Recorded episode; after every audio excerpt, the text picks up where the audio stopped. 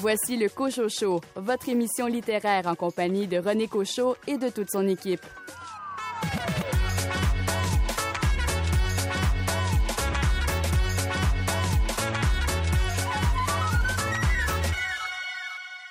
Ici René Cochot. Bienvenue à votre rendez-vous littéraire. C'est toujours un plaisir pour moi et pour ma formidable équipe de préparer cette émission. Au sommaire cette semaine, une entrevue avec Marie-Pierre Durocher, la directrice générale de la Maison des arts de la parole de Sherbrooke. Un entretien avec Marie-Pierre Duval à propos de son roman Au pays du désespoir tranquille. Et pour m'accompagner, Raphaël Béadan, quel roman vous nous suggérez cette semaine? Cette semaine, je vais vous parler du premier week-end, tome 1, La nouvelle magie de Louis-Philippe Michaud aux éditions Druide. Venise Landry, de votre côté? Je vais vous parler d'un livre de Gabriel Antil, l'écrivain, mais cette fois-ci, on a affaire surtout au bourlingueur qui a sillonné les chemins du monde pour nous. Alors, on a 40 récits de voyage autour du globe. David Lessard-Gagnon, quel BD a retenu votre attention? Cette semaine, on rentre dans la tête de Sherlock Holmes et de l'affaire du ticket scandaleux. Richard Mignot, quel roman vous nous suggérez? Cette semaine, je vous parle d'un premier roman de Karine Villers au titre assez évocateur de On meurt tous d'avoir vécu. Nicolas Giguère, votre choix s'est porté sur quel livre? Cette semaine, je vous parle avec grand plaisir du recueil Nous étions les nerfs rêvant d'une émeute de Claudie Bellemare, un livre publié chez Poète de Brousse. Et Marie-Alice Desmarais, quel roman jeunesse nous proposes-tu? Je vais vous parler du livre Tous nos jours parfaits, un livre écrit par Jennifer Nevin. Bienvenue au Cochocho.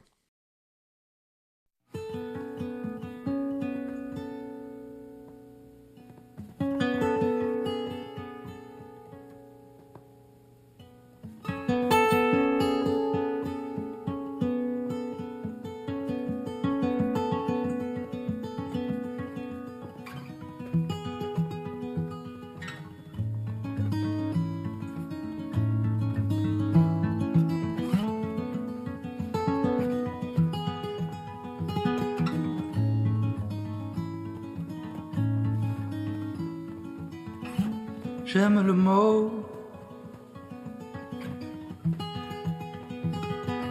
La mélancolie joyeuse, je préfère le vent, le froid, les journées pluvieuses et rêver à l'eau.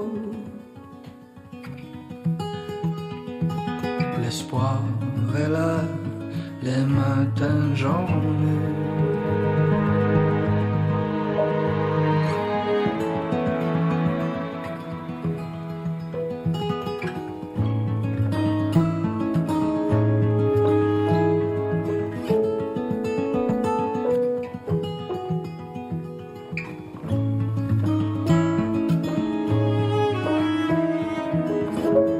la beauté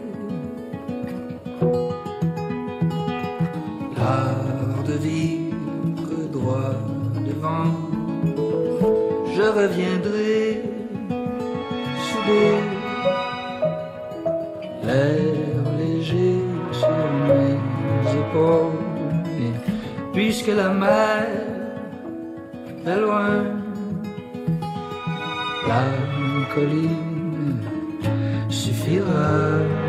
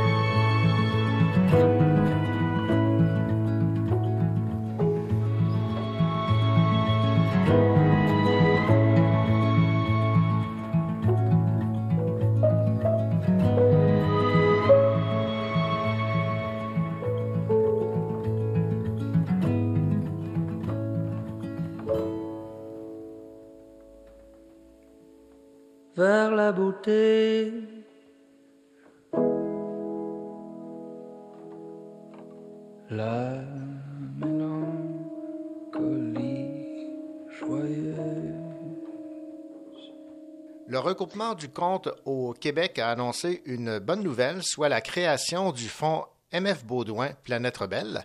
Le fonds est constitué de 265 livres, albums imprimés et audio qui proviennent de la collection personnelle de Marie-Fleurette Baudouin, anciennement directrice de la maison d'édition Planète Rebelle, qu'elle accumule depuis son arrivée en poste en 2002. Ce sera le plus important fonds de contes contemporains au Canada. Le regroupement du conte du Québec souhaite inviter le public à découvrir plusieurs conteurs et conteuses des quatre coins du Québec qui témoignent de la vitalité de leur discipline. En prenant connaissance de ces 265 livres, mais il y a également d'autres livres qui sont euh, accessibles, entre autres à Sherbrooke, et nous allons en discuter avec Marie Lupien Durocher, qui est directrice générale de la Maison des Arts de la Parole de Sherbrooke. Bonjour, Marie Lupien Durocher. Bonjour pour euh, une euh, maison comme la vôtre, en soi, c'est positif parce que ça, ça donne accès encore à un plus grand nombre de livres aux gens qui s'intéressent au conte, notamment.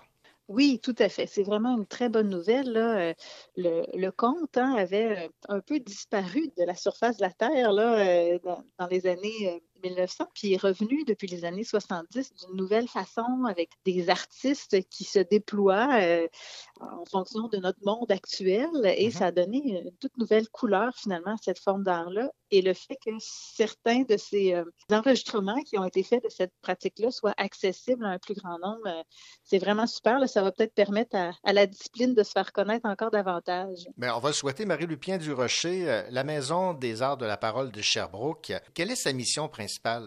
La Maison des Arts de la Parole, euh, en fait, ce qui l'a devancé, c'est son festival. Le festival Les Jours sont comptés, qui a été créé en 1993, en plein début du renouveau du conte là, euh, au Québec, mais aussi un peu partout dans le monde. Et euh, en 2002, l'organisme a été créé pour reprendre ce festival-là qui à l'origine était dirigé par le Carrefour de solidarité internationale qui a fait un, ménage à un moment donné et sa fondatrice, Petronella Van Dyke, euh, se l'est fait offrir. Elle était tellement passionnée euh, par le conte, par cet événement-là qu'elle avait créé, euh, qu'elle a donc constitué la Maison des Arts de la Parole. Autrefois, mm-hmm. ça s'appelait Production Littorale, puis ben, encore aujourd'hui, ça se poursuit. Et la Maison des Arts de la Parole a vraiment pour mission de revaloriser, promouvoir, aider au développement de la discipline du conte avec un volet poésie performée. Donc, il y a deux disciplines qu'on défend, nous autres ici à Sherbrooke. Bon, il y a les jours sont comptés. Autres, euh, quelles sont les, les, autres activités que vous organisez pour euh, que les gens s'intéressent à cette forme de littérature, de création? En effet, le Festival Les Jours sont comptés, c'est notre plus grosse activité euh, au mois d'octobre. Euh, on a aussi le Festival du texte court euh, qui devrait reprendre éventuellement là, avec la pandémie, puis on a eu des, problèmes de financement aussi. Mm-hmm. Le, festival a dû prendre une pause. On espère pouvoir le remettre sur pied là, dès l'année prochaine. Donc ça, c'est un festival plutôt axé autour de la poésie performée, des arts performatifs, bref. On a aussi, toujours autour du conte, là, on a une programmation régulière, donc des spectacles à l'année la majorité pour les adultes, mais souvent, là, on, se glisse dans le festival Petit Bonheur Sherbrooke avec des activités pour les enfants. Euh, on offre aussi de la formation pour apprendre à compter. Euh, on offre aussi, euh, comme la discipline est, jeune dans son renouveau, hein, c'est un art vieux comme le monde, mais, la pratique artistique actuelle, elle est quand même assez récente. Donc, on offre aussi des formations de perfectionnement pour les compteurs. Il n'y a pas d'école de compte au Québec pour apprendre à compter. Là, on a des écoles de théâtre, d'humour, de cirque, de beaux-arts de musique, mais il n'y en a pas au niveau du compte. Donc, nous, on offre des formations de perfectionnement pour aider les artistes qui sont déjà en chemin. Euh, puis, on offre aussi des, ateliers euh, d'initiation pour apprendre à compter pour ceux qui ne connaissent pas ça du tout. Mm-hmm. On va aller dans les écoles, rencontrer les élèves. Euh, on va aider les gens aussi qui aimeraient ça avoir un, un compteur euh, pour une activité quelconque, que ce soit des, des, des, gens, des particuliers ou des entreprises ou justement les écoles, des bibliothèques, des municipalités, peu importe, on va les aider à trouver euh, le bon compteur pour l'activité à laquelle ils rêvent. On va aussi soutenir les artistes euh, quand ils sont en démarchage. Là, on a un local qu'on leur prête On a aussi un fonds de livres. Là, nous, on est plutôt dans des livres, euh, des livres de contes un petit peu plus anciens. Là, on a à peu près 600 ouvrages de contes à la Maison des Arts de la Parole que les, euh, artistes peuvent venir consulter sur place. Donc, euh, voilà, on a différents volets. Hein, autant dans la diffusion, la formation, on fait des productions aussi, soutien aux artistes. Donc, on est vraiment une espèce de pôle au niveau du conte qui essaie d'aider la discipline à se développer. Ben, c'est tout un programme, ça. Marie Lupien euh, Durocher, directrice générale de la Maison des Arts de la Parole de Sherbrooke. Maintenant, euh, vous avez parlé là, de, ce, de cet engouement renouvelé pour euh, cette forme littéraire, cette forme de, création, soit le, conte. Est-ce que, effectivement, du côté de Sherbrooke, vous avez enregistré un intérêt autant pour assister à des prestations que pour ceux et celles qui souhaitent devenir conteur-conteuse? Oui, euh, ben, tranquillement, tranquillement, ça, ça, se réveille, euh, je vous dirais. Euh, on sent quand même que, que, c'est en pleine ébullition en ce moment, tant au niveau des gens qui viennent voir des prestations de compte. il y en a beaucoup qui ne savent pas encore ce que c'est, mais il y en a de plus en plus qui vivent l'expérience et qui sont capables d'en parler. Mais aussi au niveau des gens qui désirent raconter. Là, moi, je me rappelle quand j'ai commencé, on était très peu de ma génération à raconter. Mais aujourd'hui, il y en a beaucoup plus là, des, des jeunes conteurs qui qui, poussent tranquillement, là, puis qui, s'en viennent sur les scènes euh, professionnelles. Donc ça, c'est vraiment, euh, vraiment très chouette. On sent quand même que ça se développe. Bon, comment expliquez-vous ce, retour pour euh, le conte alors que il y a de cela très longtemps, c'était transmis d'une génération à l'autre? Le, le, conte, comme toute forme d'art, hein, euh, le conte a eu des courants, des époques, des moments où il était plus présent, d'autres où il l'était moins. On associe souvent, nous autres au Québec, le, conte à, des bûcherons dans le bois ou aux veillées canadiennes. Euh, euh, ça, c'est très propre à, à, une époque précise au Québec. Ouais. Hein, parce qu'on pourrait remonter beaucoup plus loin. Euh, en Grèce antique, il y avait des aèdes qui déclamaient des épopées, hein, euh, donc qui étaient aussi conteurs. Euh, mmh. Il y avait des griots en Afrique qui avaient un rôle beaucoup plus social. donc, le, conte a vraiment, c'est ça, voyagé au, fil du temps, a vécu son, parcours de forme d'art, si on veut. Mais quand même, c'est assez généralisé à travers le monde. Là. Dans le milieu des années 1900, on dirait qu'il y a comme un trou où euh, la, pratique, c'est comme un peu essoufflé. Euh, c'est difficile d'expliquer pourquoi.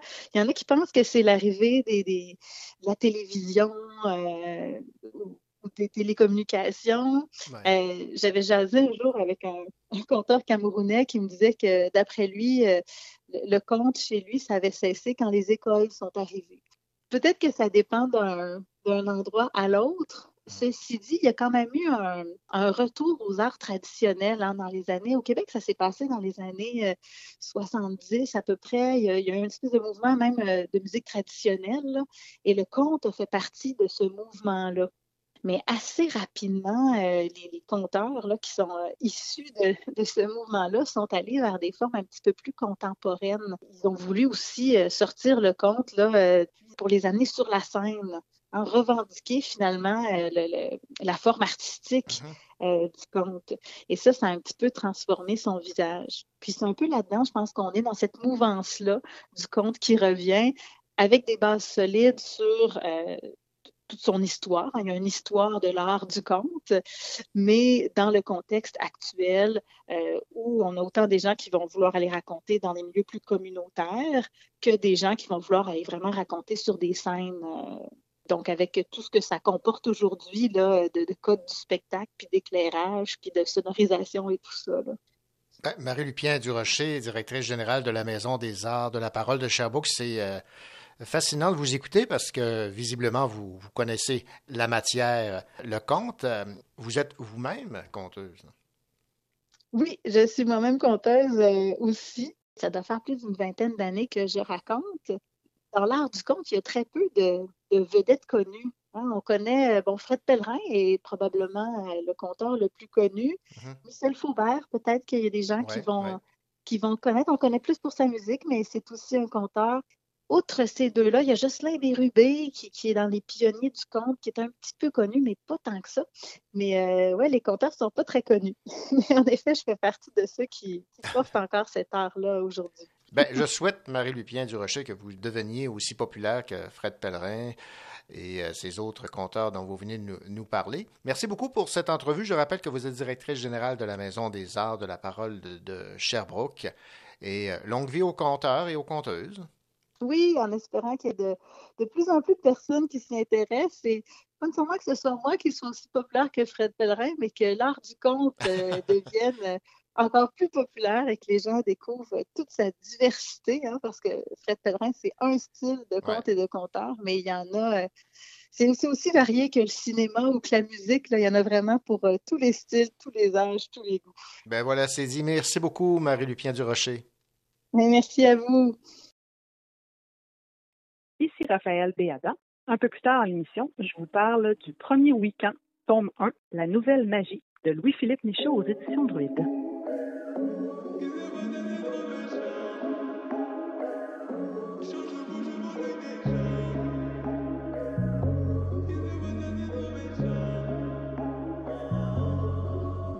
Pointe pas à ton jet si c'est pas carré. Tous les shooters connaissent bien la Corée. J'ai bâton barré, des, des cales de chemin vert. Je vais vers le carré, je connais des mecs brossons qui aiment trop se bagarrer. Je te parle de Mohamed, de ses coups de Bakary. Réel jusqu'au bout, ne savent pas faire carré. Revendique la cité, n'aime pas les flots des boys sur mes habits. Je suis mécra, je suis sur Paname, passe les képis. Je suis mécra, pour prendre une alternative. Je suis mercat d'une dolèche, je vais péter au foyer. J'ai déjà dit, c'est pas carré, je vais pas là-bas. Depuis cannabis que je pense au Canada. Ils font bon pour que kiffent les naga naga. Et tous les grains pour moi, c'est des tagada. Je suis aussi pour faire des sous. Je sais que ma daronne ne pas finir déçu. On a passé l'âge de dire des ça vient d'où. Si le plan est bon, on est déjà dessus. Ah, je suis aussi pour faire des sous. Je sais que ma daronne ne pas finir déçu. On a passé l'âge de dire des ça vient d'où. Si le plan est bon, on est déjà dessus. Ah. qui se passe là, c'est trop méchant. Y'a trop de mines dans le bâtiment. qui se passe là, c'est trop méchant. Ils changent de bouche devant l'œil des gens. qui se passe là, c'est trop méchant. Y'a trop de mines dans le bâtiment se passe ça c'est trop méchant Il change de bouche, j'ai grandi dans un oui dans un hood Je te conseille mais pas tourner dans nos affaires On jouait les bandits étant dans la cour Maintenant tes mains où sont la moitié de mes frères? Certains sont devenus Devenus des bandits Ils font peur à tous les petits D'autres sont dans des OG Ils ont brassé, brassé, brassé jusqu'à aujourd'hui. C'est en bas de chez toi que l'on taga tangan Et l'instru est noir comme tous mes tangos tangos. Quand tu es avec elle, j'en pas le tango tango. Moi je t'utilise, t'es comme mon piongon piongon La sadio j'avance, toujours j'avancerai. C'est tout ce qu'il y a en dessous de mon pogo logo. Dégueu c'est technique, parler comme ça t'aimerais. Cette langue fait des tours dans ton gros cerveau Je veux aussi pour faire des sous. Je sais que ma daronne ne pas finir déçu On a passé l'âge de dire des ça vient d'où? Si le plan est bon, on est déjà dessus. Ah, Je suis aussi Je sais que ma daronne ne pas finir déçu. On a passé l'âge de dire des ça vient d'où Si le plan est bon, on est déjà dessus. Ah, ah. Ce qui se passe là c'est trop méchant Y'a trop de mines dans le bâtiment. Ce qui se passe là c'est trop méchant Ils changent de bouche devant l'œil des gens. Ce qui se passe là c'est trop méchant Y'a trop de mines dans le bâtiment. Ce qui se passe là c'est trop méchant Ils changent de bouche devant l'œil des gens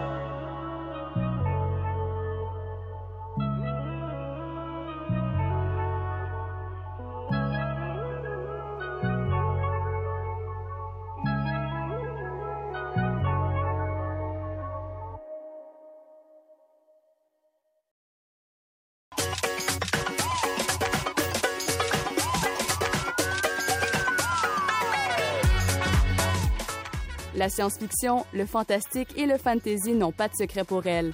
Raphaël Béadan.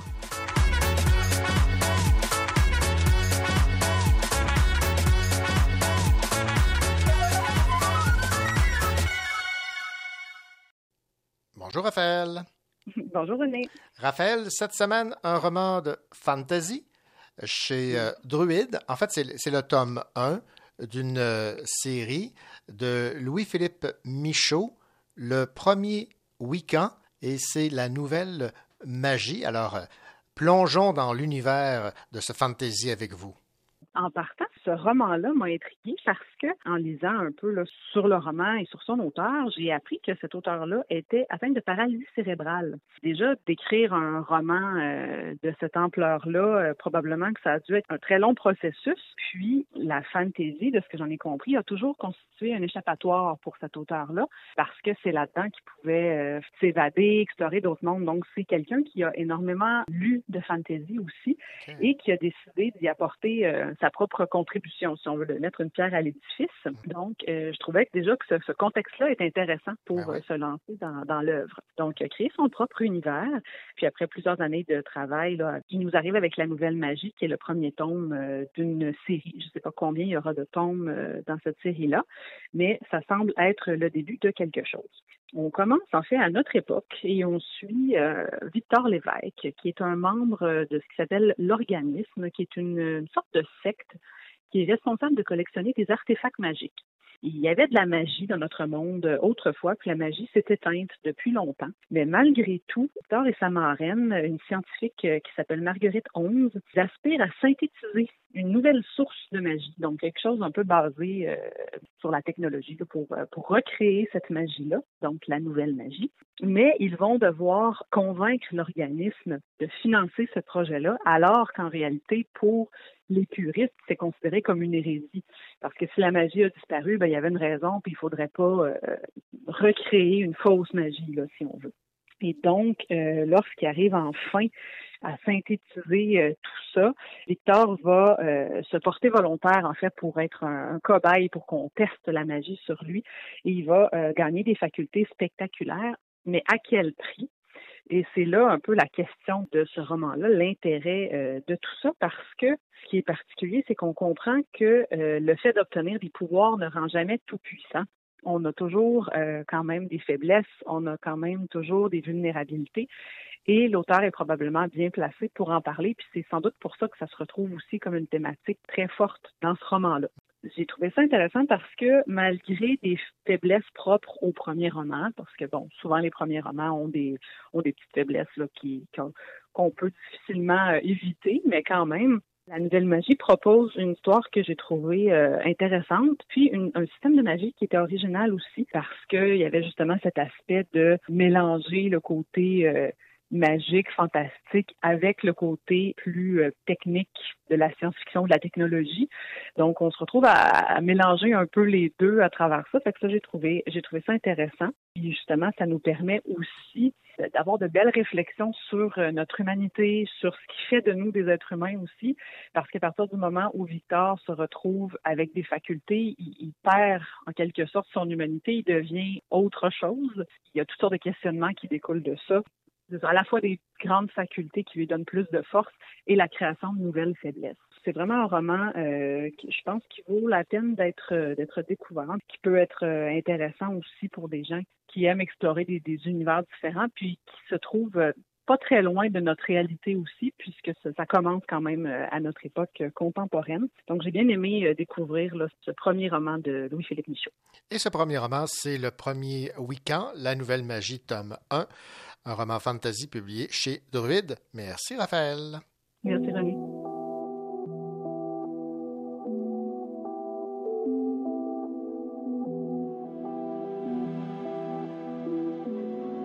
J'ai jamais prévu de plan B. Je keep my head up on a daily basis. J'encaisse les coups que la vie me donne au plexus. Ma fleur de minuit se transforme en cactus. C'est up and down, on fly dans une montagne la route est longue, j'ai pas trouvé de shortcut. Oh, il faut que je maintienne éveillé pour trouver l'antidote.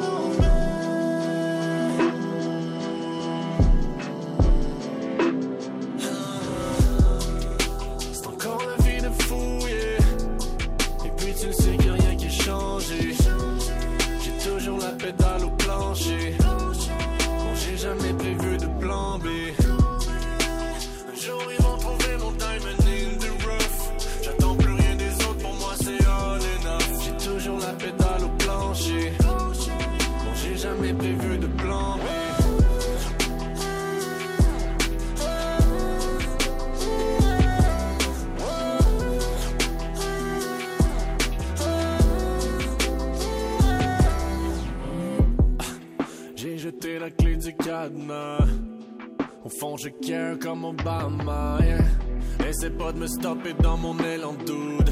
Moi, je prends les billets forts pour aller sur le moon. Je souhaite que nos vœux s'exauceront. Ceux qui demandent seront les premiers qui recevront.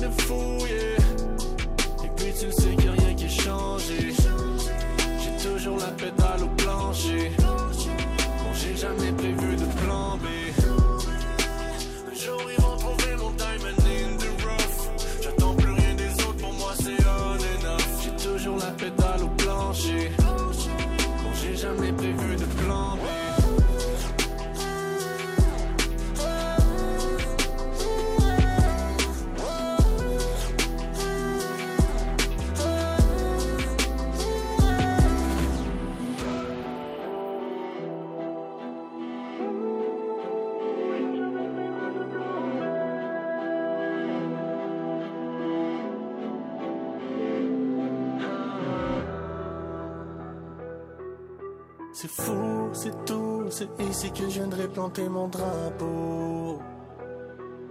C'est flou, j'avoue, mais j'ai la force de tatouer sur la peau. Je vais défoncer les portes si tous ces gens-là ne me laissent pas entrer.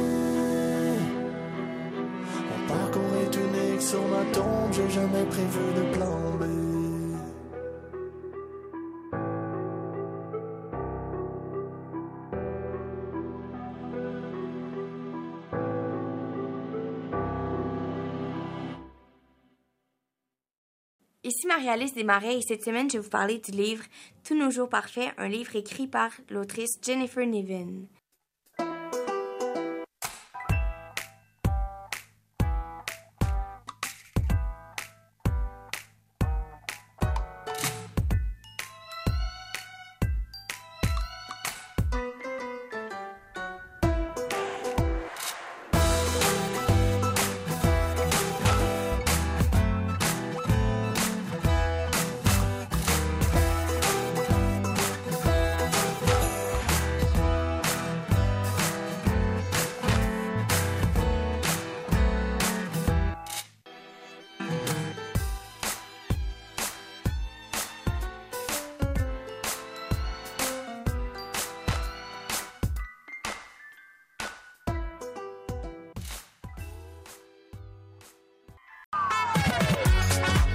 Bonjour, ici Maureen Martineau. Vous écoutez l'émission littéraire Le Cochot Show.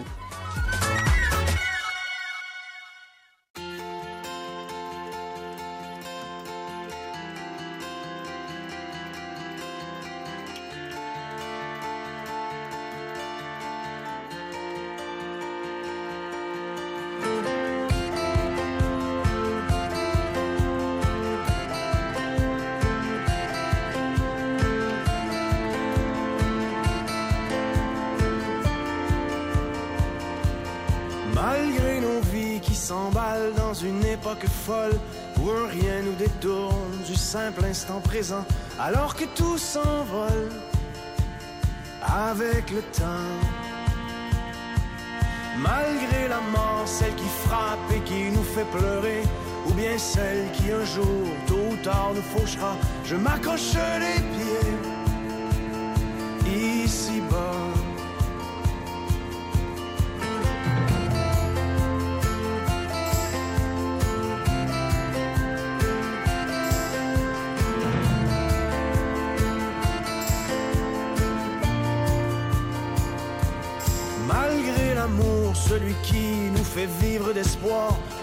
parfois fait si mal quand on reste sur le seuil d'une trop courte histoire, sans qu'on le veuille.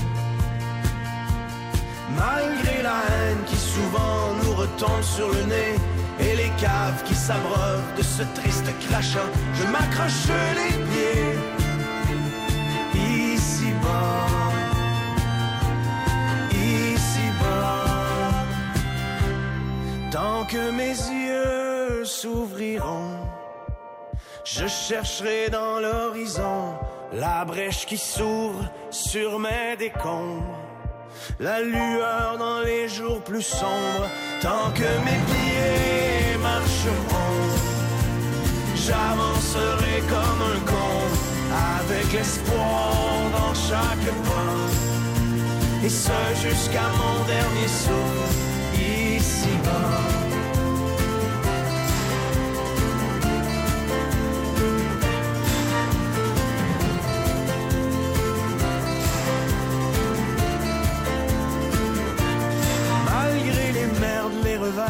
choses qui nous échappent, les petits, les grands tourments, les erreurs de parcours et tout ce qui nous rattrape dans le détour. Malgré l'ennui, le trafic, les rêves inachevés, la routine, le cynisme, l'hiver qui finit pas, je m'accroche les pieds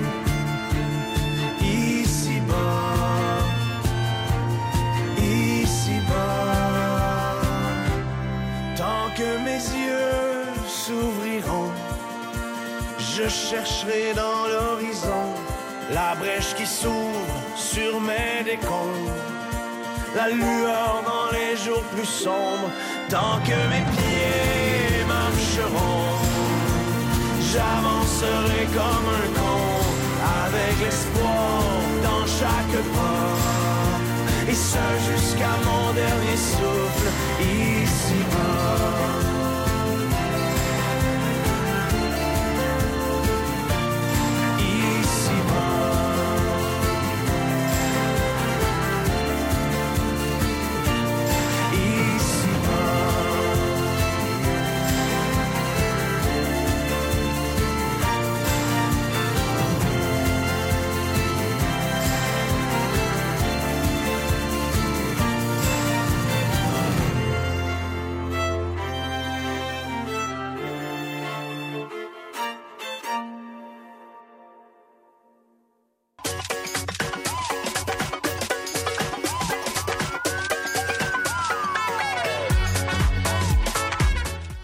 Bibliothèque est pleine de livres, mais elle n'est jamais rassasiée.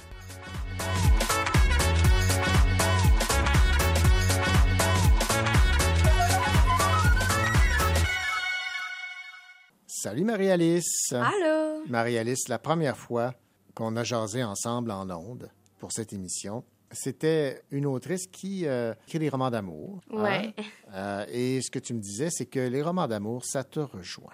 Oui, en tant qu'adolescente, je pense que c'est vraiment une branche qui me rejoint euh, facilement. là. Voilà. Alors, c'est. euh, faut pas se surprendre si tu as choisi cette semaine de nous parler d'un roman d'amour.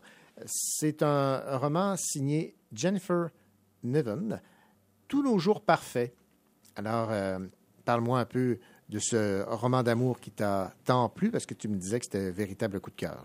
Oui, en fait, c'est l'histoire de deux euh, jeunes qui se rencontrent avec le point en commun qu'ils sont malheureux dans leur vie. En fait, euh, le jeune garçon qui s'appelle Finch est atteint de la maladie de la bipolarité et Violette, elle, euh, la jeune fille, a malheureusement récemment perdu sa sœur dans un accident de voiture.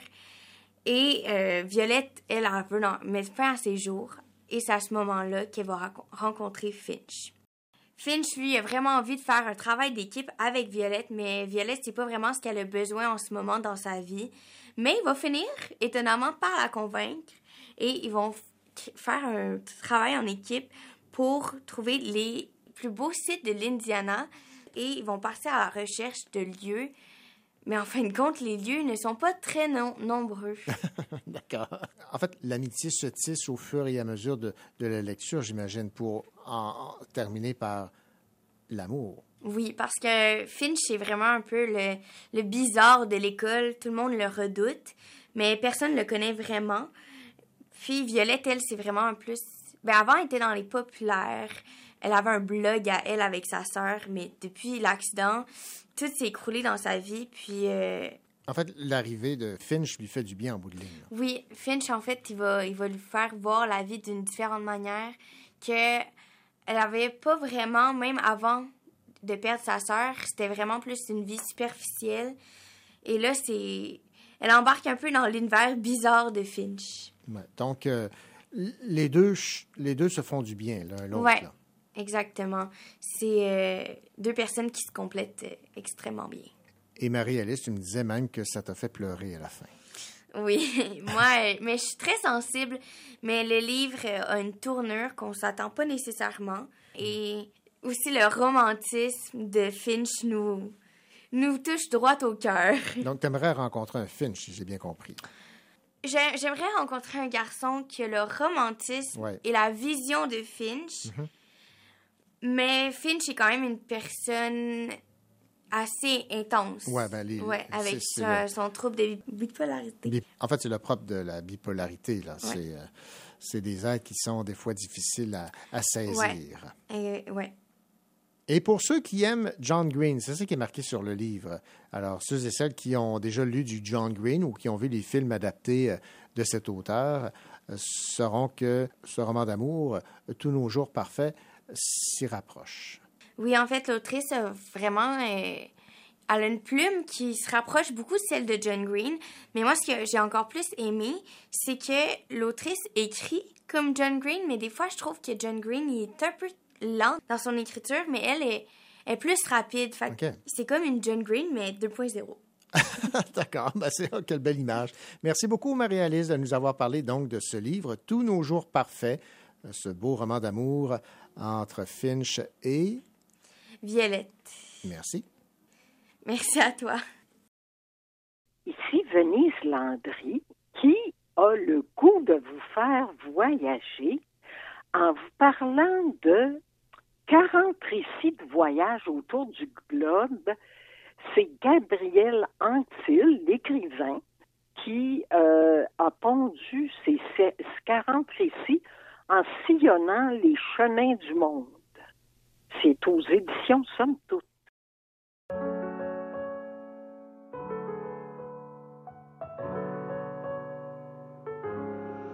Je te parle de malheur, ça fait deux années. Des peurs de frayeurs que j'ai condamnées sans arrêt. Des allers-retours qui sont sans arrêt. Mais papa, le bonheur, tu te l'es emparé. Ça paraît notoire de se faire emporter. Pleurer dans le noir, c'est tout ce que j'ai fait. À détruire le deuil que j'ai jamais fait. C'était pas la mort, c'était son préquel. Affronter l'histoire, affronter les humeurs. Et si je suis pas d'humeur, va te faire foutre. Si tu parles, tu meurs. Si tu stresses, tu meurs. J'ai aucune épaule pour en découdre. Je vis dans un trouble. On finit à terre. J'ai voulu lui dire les choses et j'ai voulu fuir mes rôles. Ça finit en perte, rattraper la merde. On aurait pu fuir les fautes, se baigner dans l'émeraude. Je fais ça sans mon père,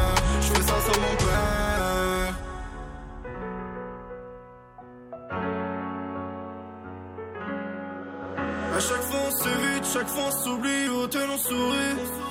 Ça revient les souvenirs, tant d'années pourries pour au final rien. Tu nous as laissé dans la haine, comme dans une partie de paintball. J'ai jamais plongé dans la verte, malgré l'envergure des blêmes. Je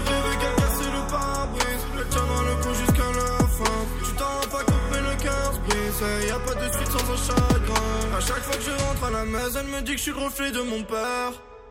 Quand elle me dit ça, je m'énerve, j'évite d'écouter la vérité. La vérité. On finit à terre. J'ai voulu lui dire les choses et j'ai voulu fuir mes rôles. Ça finit en perte, rattraper la merde. On aurait pu fuir les fautes, se baigner dans l'émeraude. Je fais ça sans mon père, je fais ça sans mon père.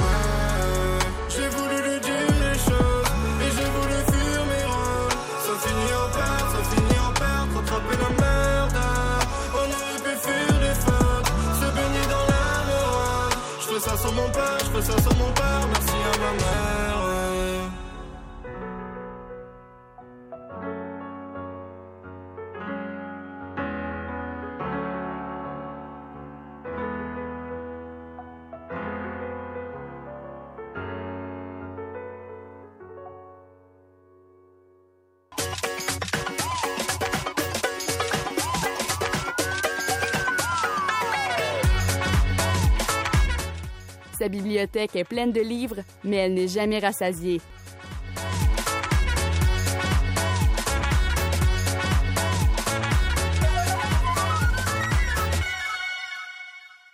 Bonjour Venise. Bonjour René. Venise, si je vous proposais un voyage à travers le monde, mais alors là, visiter plusieurs pays. J'imagine que ça vous fait rêver. Oh surtout de ce temps-ci, hein, on en rêve beaucoup. Oui, on a tellement été privés de ce plaisir de prendre l'avion et de visiter euh, les pays euh, un peu partout sur le globe.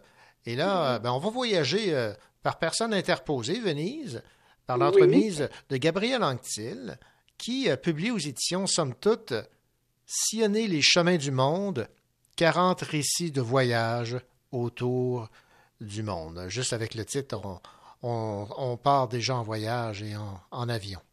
Exact, oui.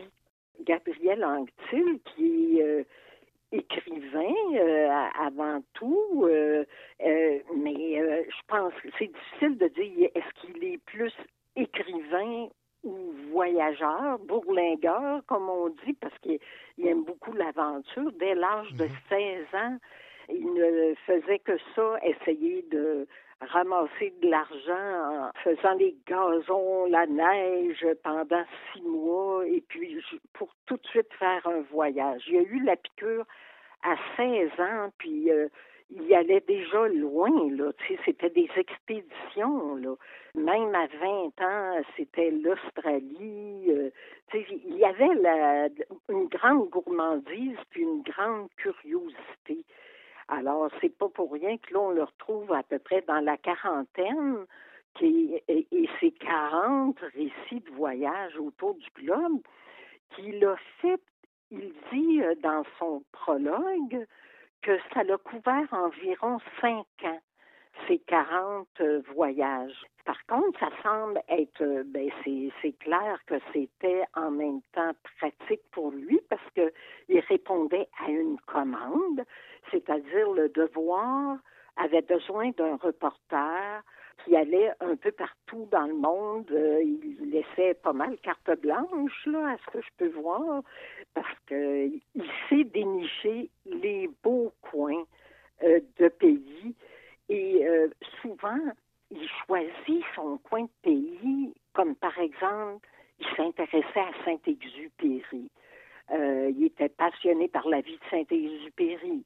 Alors là, il, où avait habité Saint-Exupéry, où il avait appris euh, l'aviation. Il, se mettait à faire une étude sur ce personnage-là. Et là, ça lui donnait le goût de planifier un voyage. Il y a beaucoup de ces voyages qui tournent autour d'une personne parce qu'il a divisé son livre euh, en trois divisions, puis je ne m'en suis pas tellement aperçu en le disant tellement que tout ça s'enchaîne. Il a su créer une très belle unité. C'est pas décousu, ça coule beaucoup, puis même, c'est, comme je dis, ces trois divisions, je les ai pas senties. Ça me semble que c'est plus une qualité que d'autres choses, c'est que il a divisé ça, sillonner les chemins de la culture. Mm-hmm. Là, c'est justement, euh, mettons, euh, le quai ouest des écrivains. Ben, c'est sûr que le Quai Ouest est un peu connu. Il y a plusieurs écrivains, Marie-Claire Blais, Dieu est son âme, mm. mais c'est là qu'elle écrivait. Michel Tremblay aussi. Euh, il, a même quand même euh, consacré un chapitre à l'Amérique de Michel Tremblay. Il a énormément parlé de Kerouac. Ah, ça, Kerouac, c'est peut-être l'écrivain qui a donné euh, la piqûre de la piqûre. Alors, il en parle, le dernier voyage de Jacques Kerouac au Québec, enfin raconté, parce qu'il y a beaucoup de choses d'inédites d'inédit, hein, au sujet de Kerouac. Parce que tout de même, sa vie au Québec est peu connue. Hein? Comme il a vécu tellement euh, aux États-Unis. Alors, euh, puis sa deuxième division, c'est sillonner les chemins de l'histoire et de la politique. Là, on a des choses super captivantes. On apprend beaucoup. Moi, j'avais le goût d'apprendre. C'est une des raisons. Je voulais voyager immobile? Ça, oui, pour euh, me distraire de la pandémie. Mais je voulais aussi apprendre. Puis cette division-là nous apprend énormément de choses parce que l'histoire, la politique, c'est autrement dit, il nous a fait un chapitre là, sur le jour qui changea à jamais la Catalogne. Il parle beaucoup de, de la Catalogne. faut dire que Gabriel Anctil, si on lui demande, assez souvent, on demande quel pays vous désirez le plus visiter ou que vous avez le plus aimé. Les gens sont comme comme si on leur demandait quel est de vos douze enfants votre préféré. C'est à peu près la même réaction. Ils ne savent pas quoi dire. Mais Gabriel Anctil, oui. Sa ville préférée, il se mouille, il la dit, il la déclare, il la dénonce, c'est Barcelone. Et euh, c'est tellement le cas que dans sa troisième division, sillonner les chemins des nouvelles expériences. Là, c'est beaucoup plus hétéroclite. Hein? On s'en va un petit peu partout, puis on, a de l'originalité. On sort beaucoup, beaucoup des destinations conventionnelles. Il nous amène à visiter. Là, si vous voulez visiter Barcelone, ben, allez-vous-en plutôt dans tel quartier de Barcelone faut prendre, euh, une fois qu'on on descend de l'avion, c'est 45 minutes pour s'y rendre, mais là, là, vous allez être bien, là. Vous n'aurez pas tous les touristes et tout ça. Alors, il nous donne beaucoup, beaucoup d'indices. Là. On peut prendre beaucoup de notes de petits endroits euh, cachés, moins connus. Il nous en donne des adresses. Comme celle-là, euh, cet endroit-là dont je viens juste de parler à Barcelone, le, le fameux quartier euh, j'espère que je massacrerai pas le nom, là, mais c'est Gracia. La Barcelone bohème. Hmm. C'est la Barcelone des artistes. Puis il en parle énormément. Puis, autre chose, il y a beaucoup de parents qui voyagent. Oui, on voyage pas toujours euh, en couple ou tout seul. Lui a eu deux garçons qui sont à peu près 10 et ils ont 10 et 13 ans quand euh, le récit vient de sortir, mais dans ce temps-là, ils étaient un peu plus jeunes et pour Barcelone, il devait, le papa devait aller s'exiler un bon six semaines car il avait un livre de, de patrimoine, là, un livre pour euh, les maisons d'édition Ulysse à, écrire sur la ville de Barcelone.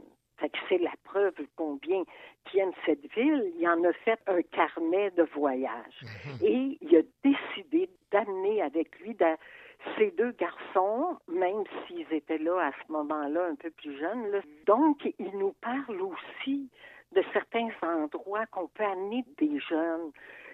Et ça, ça peut être très euh, précieux là, pour les parents qui liront ce livre-là, qui fait le tour du, du globe. on en a pour euh, notre grosse dent. D'accord. Alors, ce, ce, livre qui euh, fait en sorte qu'on en a pour notre grosse dent, c'est euh, Sillonner les chemins du monde, 40 récits de voyage autour du globe.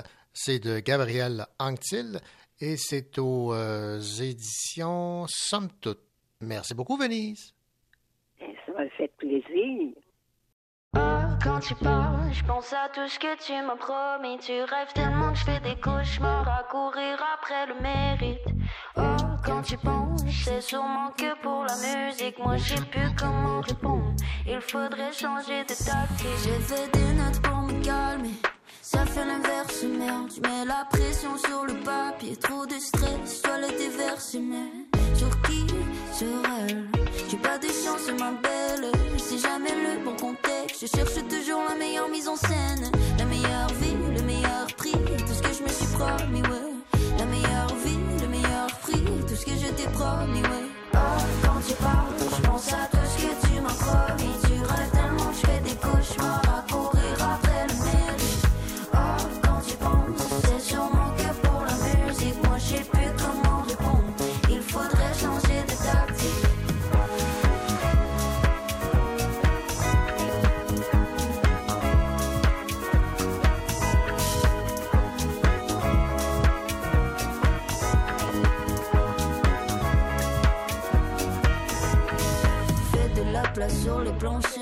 beaucoup de pain sur la planche. Je travaille sur le disque, mais ma chanson sur la playlist. Got away, still I make it. Mes paroles, mes actions, la même rime. Tic tac douce, toutes les cases et ma checklist. Oh, quand tu parles, je pense à tout ce que tu m'as promis. Tu rêves tellement, je fais des cauchemars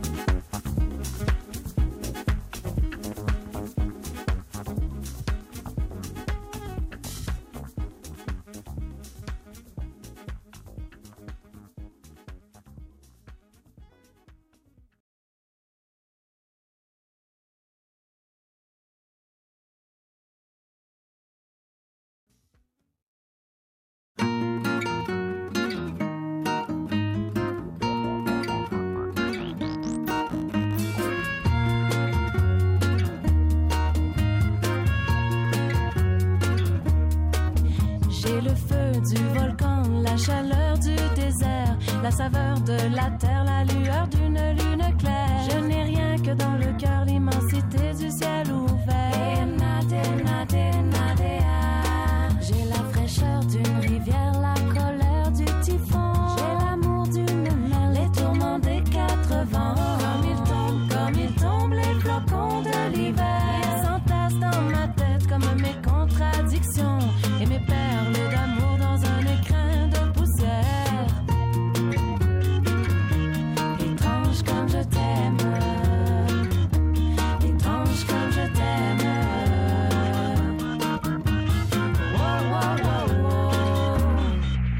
la lumière du soleil, le frisson de la fougère,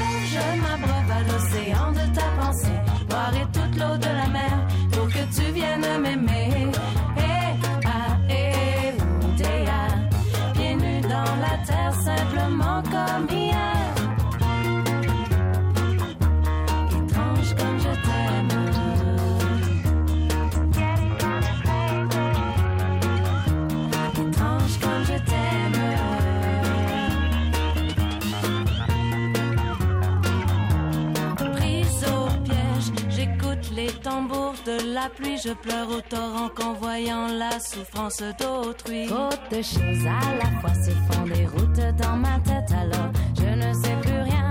Sauf que pour toi, je creuserai de nouveaux sillons.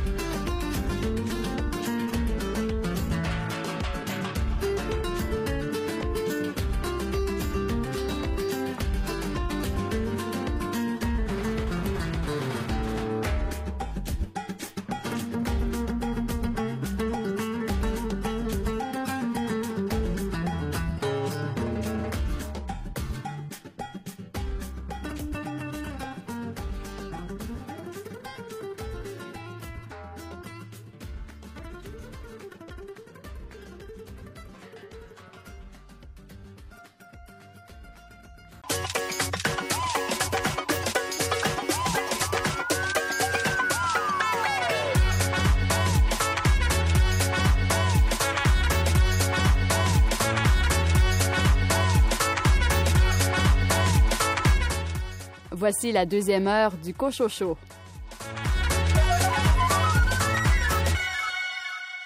Au sommaire de cette seconde partie d'émission, une entrevue avec Marie-Pierre Duval concernant son roman Au pays du désespoir tranquille. David Lessard-Gagnon, quelle bande dessinée a retenu votre attention cette semaine? Cette semaine, on rentre dans la tête des Sherlock Holmes et de l'affaire du ticket scandaleux. Richard Mignot, vous nous suggérez quel roman? Cette semaine, je vous parle d'un premier roman de Karine Vilder au titre assez évocateur de On meurt tous d'avoir vécu. Nicolas Giguère, votre choix s'est porté sur quel livre? Cette semaine, je vous parle avec grand plaisir du recueil Nous étions les nerfs rêvant d'une émeute de Claudie Bellemare, un livre publié chez Poète de Brousse. Bonne deuxième heure.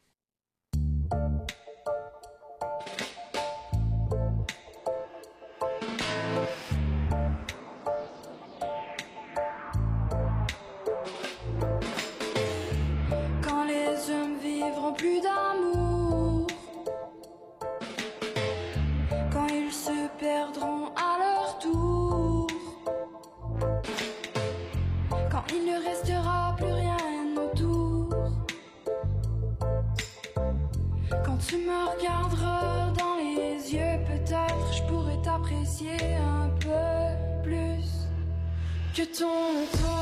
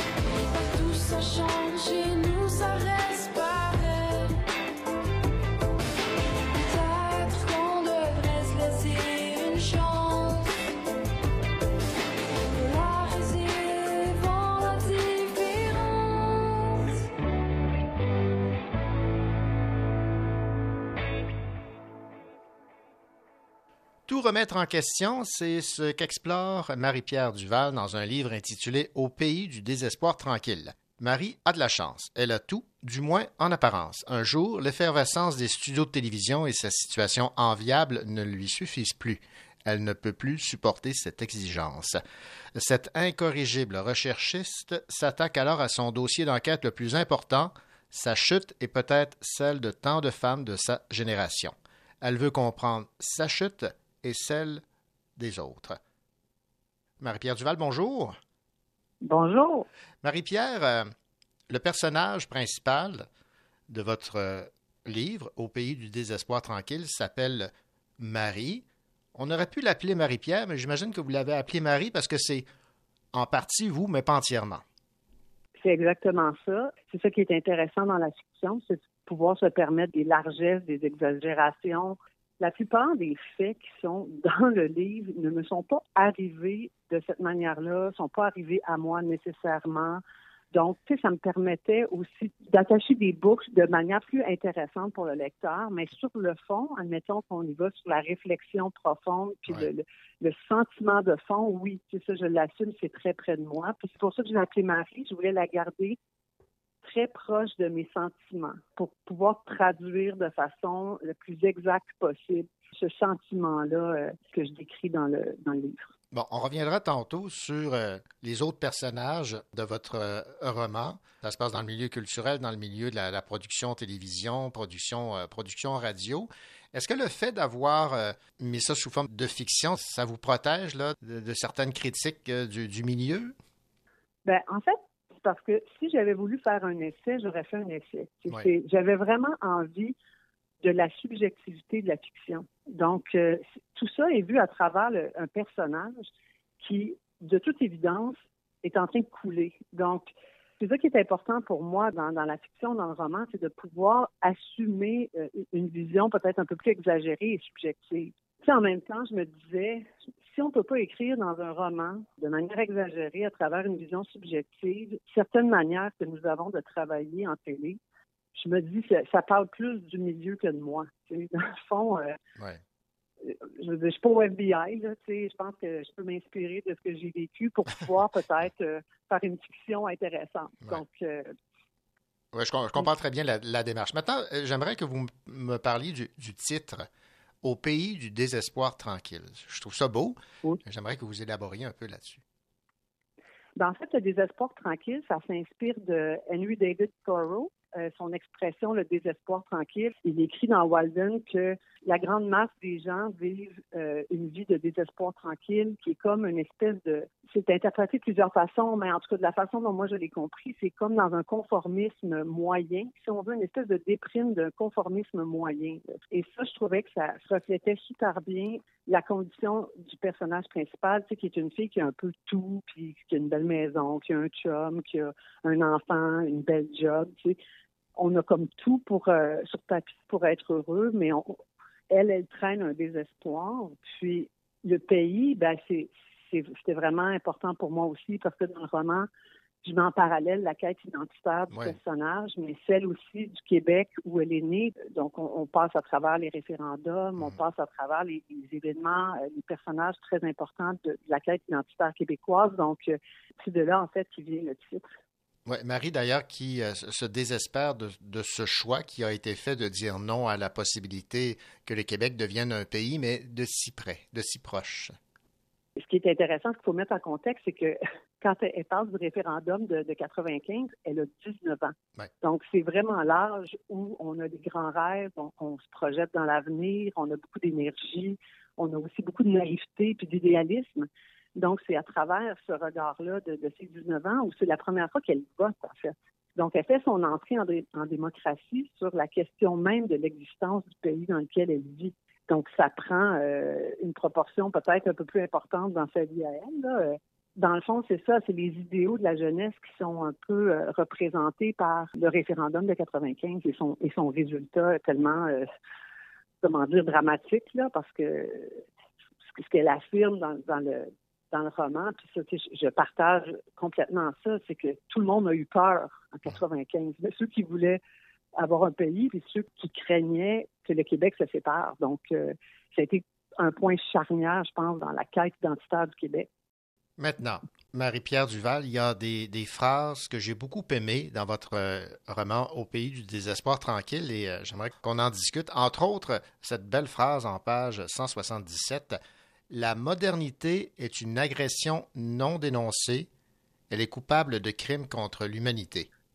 Ben, c'est en faisant, je pense, le cumul de tous les petits constats de notre vie moderne, sais, la vitesse, la consommation, le fait qu'on perd dans cette vitesse-là, dans cette frénésie-là, dans l'omniprésence aussi de la technologie, dans notre façon d'aborder le travail, dans notre façon d'être en relation, elle, elle perd tous les petits moments qui n'ont aucune valeur monétaire, si on veut, les moments de contemplation, de beauté, euh, les moments relationnels importants, toutes ces, choses qui, euh, qui amènent tellement de vie dans notre vie dans le fond, ont presque plus de place dans nos vies modernes et effrénées. Tu sais, puis elle vient de là, cette phrase-là. Dans le fond, quand on cumule tout ça, puis on fait le bilan, est-ce que, est-ce que la modernité est une forme d'agression sur euh, nos, notre condition humaine et, notre vie?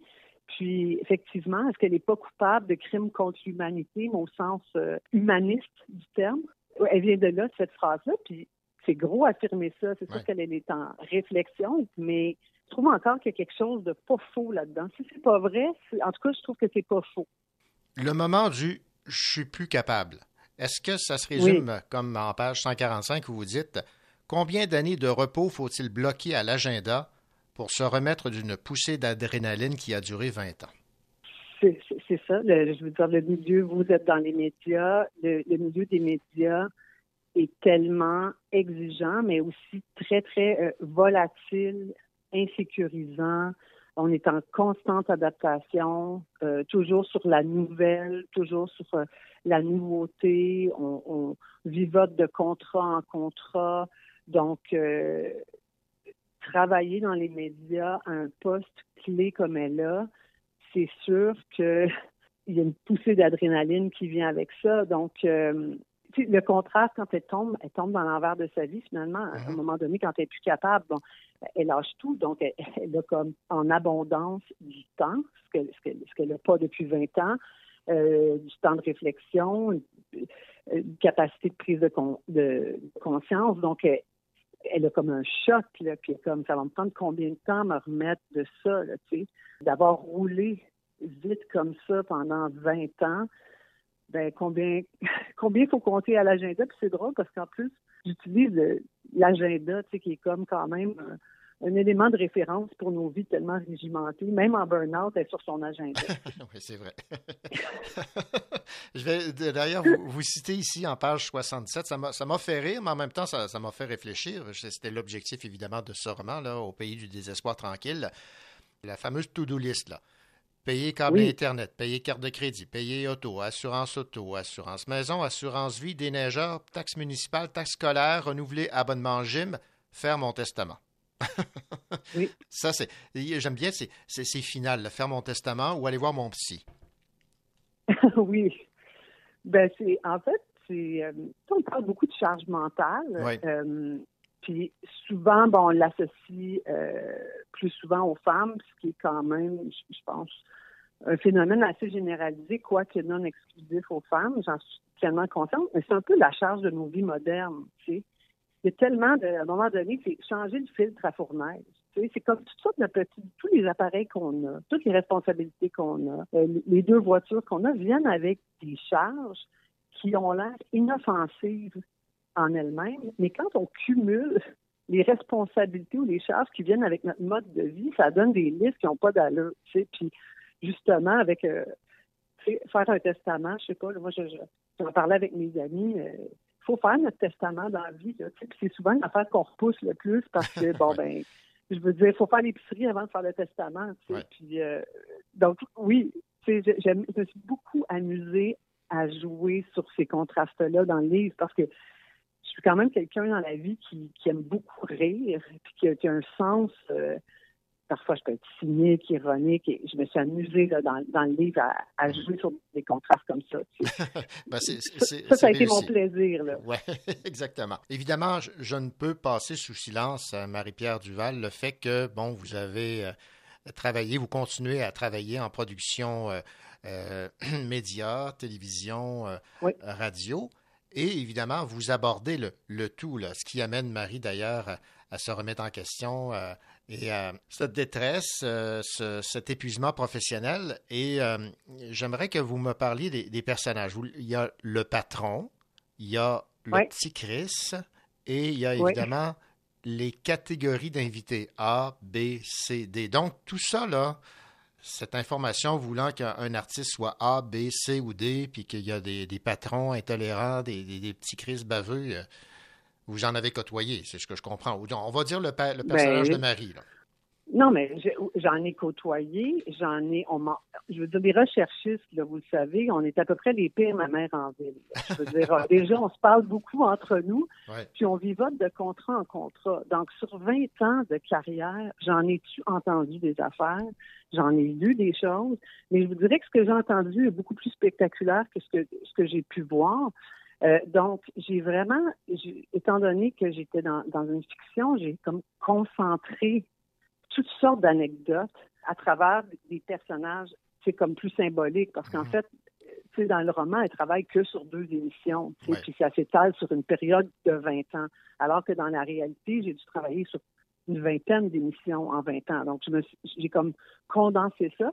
Je me suis aussi inspirée de l'actualité parce que quand il y a eu euh, l'affaire Salvaille, euh, l'affaire Roson, ça m'a aussi interpellée. Puis les A, les B, les C, les D, c'est sûr que j'en rajoute une couche dans le roman. C'est-à-dire que je- le personnage aussi est à un moment où elle est elle est désillusionnée, elle a des problèmes de conscience, elle est cynique. Donc, euh, tu sais, j'ai pesé fort sur le crayon, mais quand même, je veux dire, Christiane Charette en parlait il y a 15 ans. Là. Fait que oui, ça existe. Puis c'est même, je vous dirais qu'en en relisant ça par la suite, je trouve ça extrêmement déshumanisant. C'est pour les personnes qui sont à la télé, je me dis, mon Dieu, ça n'a aucun sens qu'on les catégorise de cette manière-là. Puis, d'un autre côté, ben, on n'a pas d'autre étalon tu sais, de, de co- comment décider à qui on donne la parole. C'est Ouais. une question plus qu'une réponse, dans le fond. Fait que, tu sais, oui, ça existe, mais c'est quand même pas nécessairement aussi cynique que la manière dont je, je le mets dans le, dans le roman. Marie-Pierre Duval, ça a été euh, un plaisir de discuter avec vous de votre euh, roman publié aux éditions euh, Stanquet et j'encourage fortement les gens à, à lire et à vous lire, à découvrir votre plume parce que c'est votre premier roman. Là. C'est mon premier roman, puis vraiment, je vous dirais que c'est une lenteur. la littérature vient avec une lenteur qui me va bien. Donc, j'ai vraiment aimé ça. On peut se permettre des choses dans cette lenteur-là, puis dans cette réflexion-là, qui qui n'ont pas nécessairement de place dans les autres médias. Donc, j'ai eu la piqûre. Donc, euh, une suite. Ben, j'aimerais bien, mais on verra. Là. Je, vais, je, vais, Ouais. je, vais vivre, euh, je vais vivre ce premier roman-là, puis ensuite on verra. Mais, mais oui, j'aimerais bien. Merci beaucoup, Marie-Pierre Duval. Je rappelle le titre de votre, beaucoup. de votre roman Au pays du désespoir tranquille aux éditions euh, Stanquet. Merci, au revoir. Merci, au revoir. Ici David Lessard-Gagnon, libraire à la librairie Appalache. Euh, Cette semaine, je vous présente la bande dessinée Dans la tête de Sherlock Holmes de Cyril Liéron et de Benoît Dahan.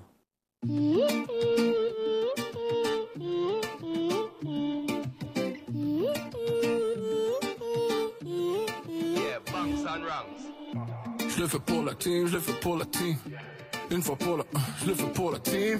On redessine leur tableau comme Pablo, à la Picasso ou le gars de Medellin. On prie tous pour un sauveur. Où sont les Lévesques et les Dessalines? Time's up sans mon sauveur. Mais les étoiles s'alignent, yeah, yeah. Oh, na, na, na. On a tout donné, now we don't give, we don't give up. Oh, na, na, na. On va tout donner, so we last time. Comme si demain n'a pas de lendemain. One last time. Comme si demain n'a pas de lendemain. One last night. Si le soleil s'éteint dans la nuit, on va briller. One last time. Comme si demain n'est pas un lendemain. One last night.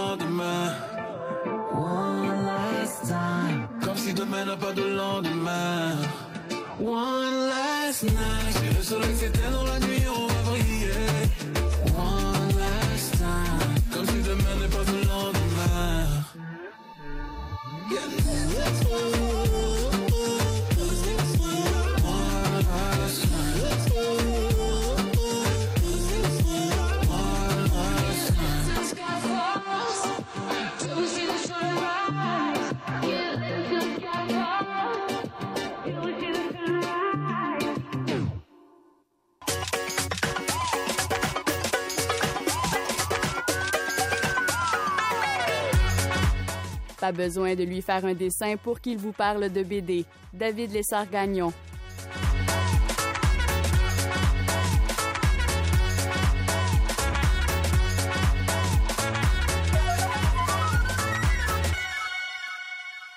Bonjour David. Bonjour René. David, qu'est-ce qui se passe dans la tête de Sherlock Holmes? Oh, dans la tête de Sherlock Holmes, ça Mhm. va vite, euh, ça va vite, vite, vite. Mais ce qui est intéressant avec euh, la bande dessinée dont on parle, dont je vous parle cette semaine, c'est qu'on y entre dans la tête de Sherlock Holmes. tête. Ouais. Donc, c'est deux bandes dessinées. Le titre, euh, c'est euh, L'affaire du ticket scandaleux. Et ce qui frappe d'entrée de jeu de cette bande dessinée, c'est que c'est une véritable œuvre d'art, ne serait-ce que par la page couverture. Puis Mhm. ensuite, on découvre l'intérieur, c'est encore plus fascinant. Oui, hein, dès la, dès- effectivement, euh, page couverture, c'est écrit dans la tête de Sherlock Holmes, puis on rentre littéralement dès la couverture dans sa tête avec euh, une couverture trouée qui nous Voilà. fait voir euh, Sherlock Holmes en train de fouiller lui-même dans ses archives de cribs. Donc, l'affaire du ticket scandaleux, excellente proposition de bande dessinée. C'est signé euh, Cyril Liéron et Benoît Dahan. Le projet de cette bande dessinée-là était quand on lit des aventures de, de Sherlock Holmes euh, écrites par Conan Doyle, on est toujours ébahi hein, devant euh, la démonstration de Sherlock. Mais ce qui a intéressé les auteurs ici, c'est de montrer comment, en fait, il arrive à ces conclusions-là. Parce qu'il a, euh, il a un processus déductif, on le sait. Mhm. On n'est jamais tant euh, mis au courant du mécanisme ou de, du détail de, euh, de ses pensées. C'est donc euh, ce à quoi les auteurs ont voulu remédier, puis nous Mhm. faire vivre une enquête de l'intérieur de sa tête. Le mécanisme de l'enquête en soi est classique, je dirais. Là, c'est vraiment du euh, Sherlock Holmes pur jus. Au hasard de leur soirée, de leur vie, ils croisent euh, un, un- un riche euh, gentilhomme hébété en robe de chambre, en plein milieu de la nuit, ne se souvient pas de ce qui lui est arrivé et là tombe sur Watson. Bon, une amorce, Mhm. tout à fait Sherlock. Classique, là. Bon, euh, pour tout le monde, c'est un peu mystérieux, mais pas plus que ça. Sherlock passe par là, en deux temps, remarque deux ou trois indices qui lui font dire il y a une affaire là-dessous, ça m'intéresse, voyons ce qui vous est arrivé, mon cher monsieur. D'accord. Et à partir de là, F- Sherlock va suivre le fil. Ce qui est intéressant, c'est que dans la bande dessinée, donc le- ce qu'on suit, ce qu'on comprend avec le fil de pensée, le fil déductif, mais il est là tout du long, ce fil-là. On le voit, c'est un ruban rouge qui se promène dans la page et que l'on suit et qui nous mène justement d'une déduction à une autre. Et ça, c'est tout du long des deux albums. Il y a une réalisation des promesses de- de- de cette bande dessinée-là. Les, les- les auteurs réussissent à nous faire effectivement suivre le fil de pensée de Sherlock. C'est tout à fait fascinant. Il y a du détail dans chaque page. Il y a des petits détails parsemés par-ci par-là. À la relecture, c'est complètement fascinant. Une fois qu'on qu'on sait qui est le coupable et comment Ouais, ça ouais, fonctionne, ouais, on se met à relire la bande dessinée avec plus d'attention, puis on remarque, nous aussi, toutes sortes d'indices qui sont annonciateurs de ci, de ça. Même la page couverture, je la regarde là, ici, présentement, puis je vois des détails qui vendent, qui nous, déjà nous donnent des petits indices, des trucs qui nous mettent sur la piste de comment ça va se régler, cette histoire-là, et qu'est-ce qui se passe, D'accord. qui sont les protagonistes et tout ça. Donc, d'un point de vue euh, de la mécanique, c'est vraiment super intéressant tellement qu'il y a des grandes libertés. C'est carrément de la mystification. Parfois, on nous demande, la bande dessinée là, en aparté, on va dire, nous demande de prendre la page et de la regarder à travers une lumière. Oui. Donc, on met la, la, la, pan- la page entre une lumière et nous. Mhm. Puis là, en filigrane apparaît des trucs. Ben, voyons. donc. Euh, ouais, des trucs qui, d'un côté de la page, nous semblent anodins. De vue de l'autre page, alors on comprend que c'est un indice. Parfois, on nous demande de recourber des Ouais, pages ouais, pour ouais, mettre en évidence des trucs qui Ah, sont sur la plage à plat, qui sont un peu mêlés ou pas en évidence, euh, perdus à travers une foule de détails. Mais quand on fait ce le mouvement suggéré, ah, là, ils apparaissent de manière très claire comme étant des indices euh, majeurs. Fait qu'il y a toutes sortes de trucs comme ça qui sont utilisés, qui sont vraiment intéressants, super surprenants, Ben oui. extrêmement enthousiasmants. Puis même, je dirais que ce que j'ai apprécié, j'avais lu le, le- le- le tome 1, euh, paru euh, l'année passée, je pense en 2020, avec beaucoup d'intérêt, puis c'était Mhm. super le fun. Et là, le tome 2 est arrivé euh, cet automne. Puis bon, il y avait la crainte d'une redite Ouais. ou d'une usure Ouais, ouais, ouais. du principe, de ces principes mécaniques narratifs-là? Absolument pas. Le tome 2, il est même meilleur. OK. Il y a d'autres trucs, c'est encore plus créatif, c'est encore plus sauté la manière dont on nous euh, suggère euh, des choses. Donc, ça, c'est complètement génial, ce- cet aspect-là. Et aussi pour parler du dessin en tant que tel, non Oui, pas de sa oui. mécanique, mais de, de- de son côté euh, esthétique, graphique. Mhm. C'est très attachant. Il y a un côté vintage, il y a un petit côté pas steampunk, mais disons steam, hein, parce que c'est cette époque-là de la Ouais. machine à vapeur. Le dessin est vaguement sépia, euh, des couleurs euh, estompées, euh, légèrement estompées. Les personnages sont très expressifs. hein, on est dans un réalisme, une ligne claire, mais les personnages sont très, très, très expressifs. C'est vraiment euh, très accrocheur comme dessin. De l'excellent travail. Les mêmes auteurs nous avaient donné, là, il y a quelques années, le psycho-investigateur aussi, que je vous suggère fortement. Des BD plus amples un peu, là, ont beaucoup plus de pages. Là, peut-être le, le, le tome 1, c'est peut-être 150, 200 pages, quelque chose comme ça. Avec beaucoup de brio aussi, le même dessin euh, très accrocheur, un peu sépia. Ça aussi, je crois, il y a deux volumes. Je vous le recommande fortement également. Et euh, rappelez-nous donc ces auteurs. On parle donc de Cyril Liéron et de Benoît Dahan. Donc, on, on les retrouve dans La tête de Sherlock Holmes, tome 1 et euh, tome 2, l'affaire du ticket scandaleux chez euh, Ankama. Merci beaucoup, David Lessard-Gagnon de la librairie Appalache, de nous avoir parlé de cette bande dessinée pour le moins originale et très belle, effectivement. Ça m'a fait plaisir. Bonjour tout le monde, mon nom est Richard Mignot et dans quelques instants, je vais vous parler d'un roman assez particulier de Karine Wilder au titre assez spécial de On meurt tous d'avoir vécu. À tantôt.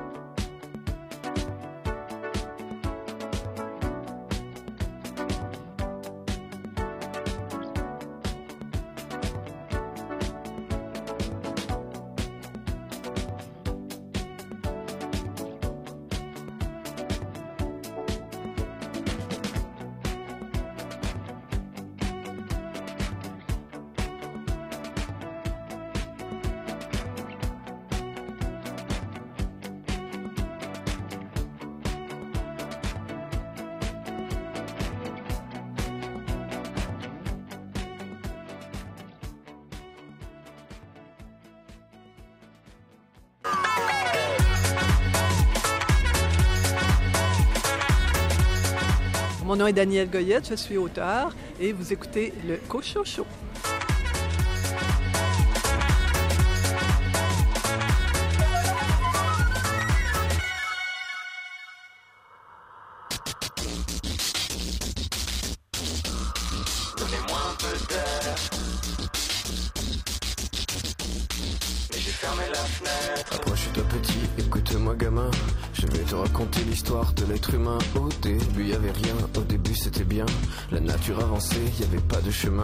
Puis l'homme a débarqué avec ses gros souliers. Des coups de pied dans la gueule pour se faire respecter. Des routes à sens qu'il s'est mis à tracer. Les flèches dans la plaine se sont multipliées. Et tous les éléments se sont vus maîtrisés. En deux temps, trois mouvements, l'histoire était pliée. C'est pas demain la veille qu'on fera marche arrière. On a même commencé à polluer les déserts. Il faut que tu respires. Et ça c'est rien de le dire. Mourir de rire. Et c'est pas rien de le dire. D'ici quelques années, on aura bouffé la feuille. Et tes petits-enfants, ils n'auront plus qu'un œil. En plein milieu du front, ils te demanderont toi t'en as deux, tu passeras pour un con. Ils te diront comment t'as pu laisser faire ça. T'auras beau te défendre, leur expliquer tout bas. C'est pas ma faute à moi, c'est la faute aux anciens. Mais y aura plus personne pour te laver les mains. Alors voilà petite histoire de l'être humain. C'est pas joli joli et je connais pas la fin. T'es pas né dans un chou, mais plutôt dans un trou. Qu'on remplit tous les jours comme il faut sa purin. Et on a bien grandi, on n'est plus des gamins. Ok. Qu'est-ce qui a changé? Pas grand chose, je crois bien. Ok. Droit dans le mur, on continue de foncer. Et la seule différence maintenant, c'est qu'on le sait. Je vous en veux, vous qui étiez avant nous. Ok. D'avoir pas fait grand chose pour éviter le trou. On cherche des excuses quand la terre se désole. Mais en creusant notre tombe, on trouvera peut-être du pétrole. Je mets un masque pour aller à la mer. J'enfile un casque VR pour prendre l'air. On fonce dans le fossé, à pas de géant. On dit que l'herbe est plus verte sur les écrans. Un boomerang est dans la face comme un déferlement. Les vieilles erreurs, les emballages que nous ramène le vent. Les trop tard quand les taux se resserrent. Si c'est pas rien de le dire, alors c'est quoi de le faire? Pour les jeunes, je crois que je suis déjà vieux. À la fin, qui restera debout? On espère que la génération future fera mieux. Mais celle d'avant espérait pareil de nous. Il faut que tu respires. C'est demain que tout empire. Et demain c'est hier. Tu vas pas mourir de rire. J'ai pas compris la blague. Et c'est pas rien de le dire. Alors je le rappe. Il faut que tu respires. Mais j'ai fermé la fenêtre. Et ça c'est rien de le dire. Tout va dans la tête. Tu vas pas mourir de rire. Je comprendrai peut-être. Et c'est pas rien de le dire. Ah, t'avais raison. Il faut que tu respires. Donnez-moi un peu d'air. C'est demain que tout empire. Et demain c'est hier. Tu vas pas mourir de rire. J'ai pas compris la blague. Et ça c'est rien de le dire. Alors je le rappe. Il faut que tu respires. J'ai fermé la fenêtre. Faut que tu respires. Tout va dans la tête. Il faut que tu respires. Je comprendrai peut-être. Il faut que tu respires. Ah, t'avais raison.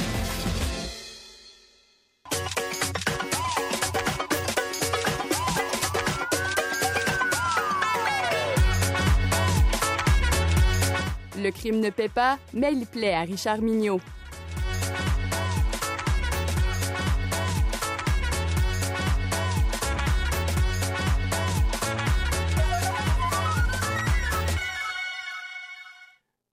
Richard.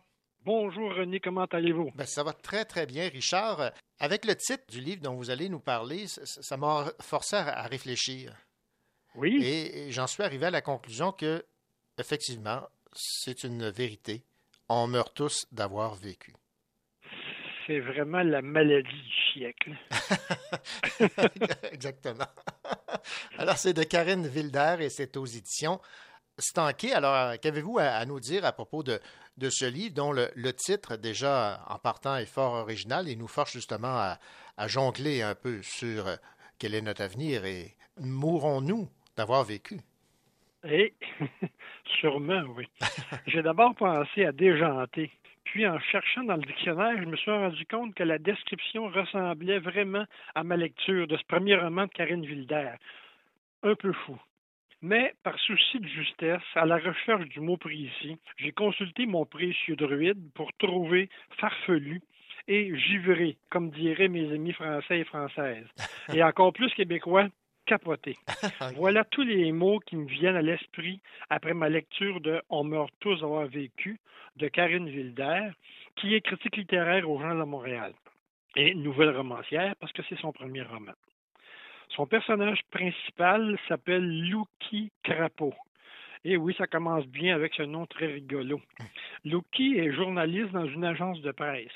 Depuis 20 ans, il rédige des avis de décès. Puis, il obtient enfin le poste qu'il recherche depuis si longtemps, responsable du département de nécrologie, où sa tâche principale consiste à rédiger des textes racontant la vie de certains personnages célèbres avant qu'ils meurent. Pour être prêt le jour où il passe l'arme à gauche, voici ce qu'on appelle dans le jargon journalistique une viande froide. Et ça existe vraiment. Surveiller la maladie de ses vedettes voir le degré de dangerosité de leurs actions, être à l'affût du moindre indice, tous les sens de nos chroniqueurs mortuaires sont aux aguets. La mort n'avertit pas, mais leur travail, c'est de la devancer. Parce que, comme dit si bien ce cher personnage principal, bâtir sa carrière sur un monticule de cadavres, ça n'a rien de folichon. Notre journaliste nécrologue se rend compte un jour qu'il possède un certain pouvoir une compétence qui pourrait lui servir dans la réalisation de ses objectifs de vie. Rendre le monde un peu meilleur en le privant de certains éléments mal intentionnés. Deux événements viendront provoquer ce changement dans la vie de notre chroniqueur. Premièrement, il ouvre un dossier particulier à son ordinateur qu'il nomme boîte de Pandore et dans lequel il écrit une viande froide, donc un texte sur la vie, de la directrice des ressources humaines de son journal qui l'a mis en congé forcé. Il prévoit que la DRH mourra étouffée par un morceau de viande, ce qui arrivera quelques jours plus tard à la grande surprise de notre extra-lucide crapaud. Deuxièmement, notre écrivain de la mort découvre les Darwin Awards, des prix qui récompensent les personnes qui se tuent de façon idiote, débile, au-delà de l'entendement d'une personne le moindrement intelligente. Exemple, j'en donne deux. Un homme qui lance un bâton de dynamite allumé et dont le chien s'empresse de lui rapporter. Assez explosif. Un terroriste qui affranchit insuffisamment sa lettre piégée et qui l'ouvre quand on le retourne à l'expéditeur. oui, c'est assez rigolo, n'est-ce pas? Effectivement. Et voilà que dans le cerveau de notre vilain crapaud émerge l'idée de se débarrasser la Terre des personnes qui pourraient envisager une tuerie de Mars en se servant de l'écriture de viande froide de ces probables futurs tueurs en leur trouvant une mort très créative et déjantée, évidemment. Voilà, on est revenu au mot du départ. Ben voilà. Et qui, par magie de notre prophète mortifère, se réalise dans les journées suivantes. Voyez le genre tout pas pour le mieux pour notre journaliste qui s'adonne au grand ménage de la planète en trucidant les futurs tueurs de glace. Mais c'est sans compter un astucieux policier se rendant compte que cette série de morts bizarres cache peut-être un lien. Soyez rassurés, la fin est à l'image du roman, complètement folle et drôle. On meurt tous d'avoir vécu est un antidote efficace contre la morosité du moment. Lire ce roman, c'est avoir un sourire permanent dans la figure qui ne s'efface qu'au moment où le lecteur se met à rire. Remède efficace, vaccin antidéprime, le livre devrait faire partie de la liste des médicaments remboursés par l'assurance maladie. On découvre dans ce texte une auteure au style flamboyant, une écriture imaginative et une culture impressionnante. Karine Wilder nous offre un moment de lecture qui fait du bien, mais en même temps, comme lecteur, on y découvre un talent d'autrice capable de sortir des sentiers battus et d'y rester pour créer d'autres voies. bien différente. La route du polar comique n'est pas un chemin très fréquenté au Québec. Ce roman est rigolo, même si on y voit la noirceur de notre monde actuel. Y jeter un regard frivole de temps en temps, ça peut pas faire de tort. Et moi, j'ai bien hâte au prochain roman de cette nouvelle écrivaine, en espérant qu'elle restera dans cette veine d'écrire des histoires qui font du bien. Je vous souhaite une bonne lecture mortifère. Et avez-vous hâte que Karine Wilder prépare votre texte relatif à votre départ pour l'au-delà? J'imagine que Mme Wilder se ferait un plaisir de l'écrire. Merci beaucoup, Richard. Bonne journée, René. Ici Nicolas Giguère. Dans quelques instants, je vous parlerai du recueil Nous étions les nerfs rêvant d'une émeute de Claudie Bellemare.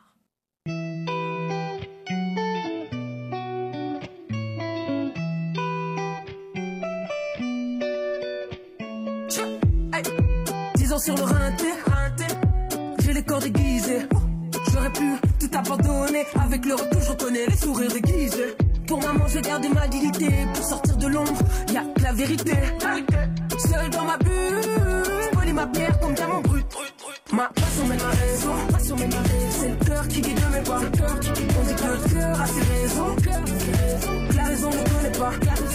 Ma passion mène ma raison, passion mène ma raison. C'est le cœur qui guide mes pas. On dit que le cœur a ses raisons. La raison ne connaît pas. Je connais, j'y fais mes armes. Je mais retiens tes larmes, retiens tes larmes, je connais, fais mes. Je le qu'elle enfant dit juste, mais dès le début. On a surmonté les obstacles un à un. Donne-moi l'idée d'entrer dans la danse. Masque les apparences, fais pas dans l'arrogance. Toutes nos manigances. Si tu me connais, tu sais que je suis contre la justice. Je veux qu'on se batte ensemble pour soit inclusif. Seul dans ma bulle. Pour revanche, la part, faut du recul. Ma passion mène ma raison, passion mène ma raison. C'est le cœur qui guide mes pas. On dit que le cœur a ses raisons. La raison ne connaît pas. Ma passion mène ma raison, passion mène ma raison. C'est le cœur qui guide mes pas. On dit que le cœur a ses raisons. La raison ne connaît pas. Cœur je connais, j'y fais mes se le on mais retiens tes larmes, retiens tes larmes. Le cœur je connais, j'y fais mes. On se le raté.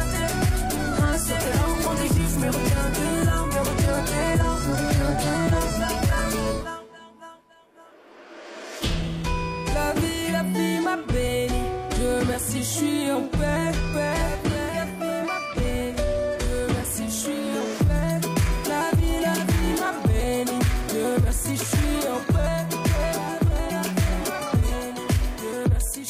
Ma passion mène ma raison.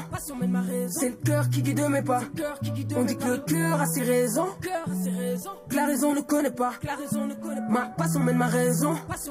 C'est le cœur qui guide mes pas. On dit que le cœur a ses raisons. Que la raison ne connaît pas.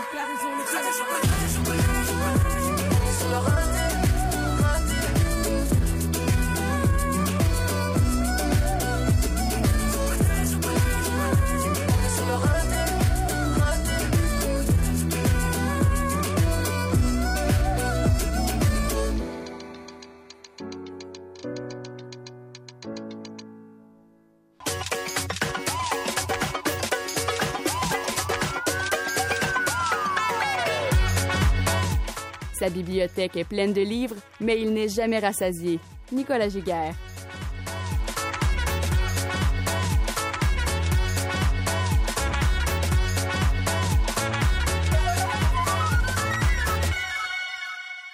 Bonjour Nicolas. Bonjour René. Nicolas, vous allez euh, me faire découvrir une autrice. Je pense, si je ne m'abuse, là, que c'est son premier recueil de, de poésie aux éditions Poète de Brousse. Absolument. Alors, il s'agit de Claudie Bellemare et le titre de ce tout premier recueil qui a retenu votre attention, c'est Nous étions les nerfs rêvant d'une émeute. Et j'aime particulièrement la page couverture, je trouve qu'elle est très accrocheuse. Absolument. Donc, ce titre qui est fabuleux vraiment Ouais, aussi. partant, ouais. Et la page, euh, la couverture aussi, en effet, où on voit en fait une silhouette très sombre, ornée de rouge aussi. Donc on voit un, un profil féminin armé. Donc on sent donc tout aussi donc une révolte aussi qui se dégage et qu'on retrouve tout au long du livre en fait, qui est un recueil vraiment d'une très grande force, un premier recueil qui étonne, détonne aussi dans le paysage poétique euh, actuel.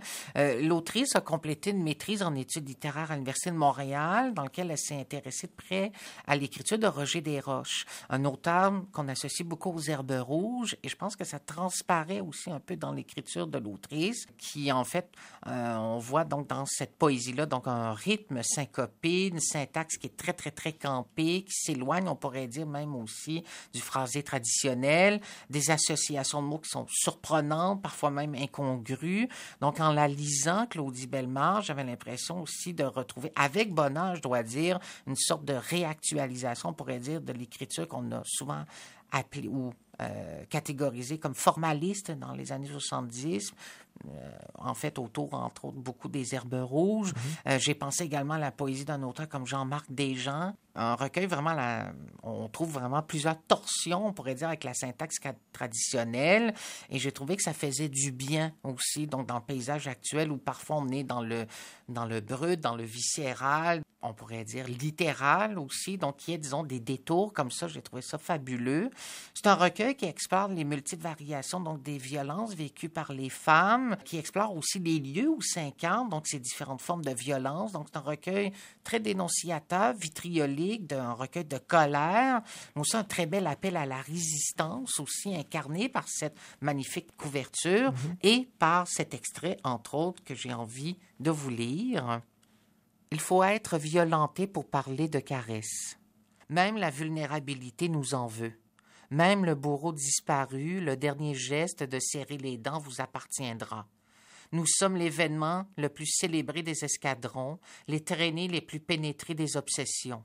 Les hommes malades cherchent une justification dans la bouche des femmes.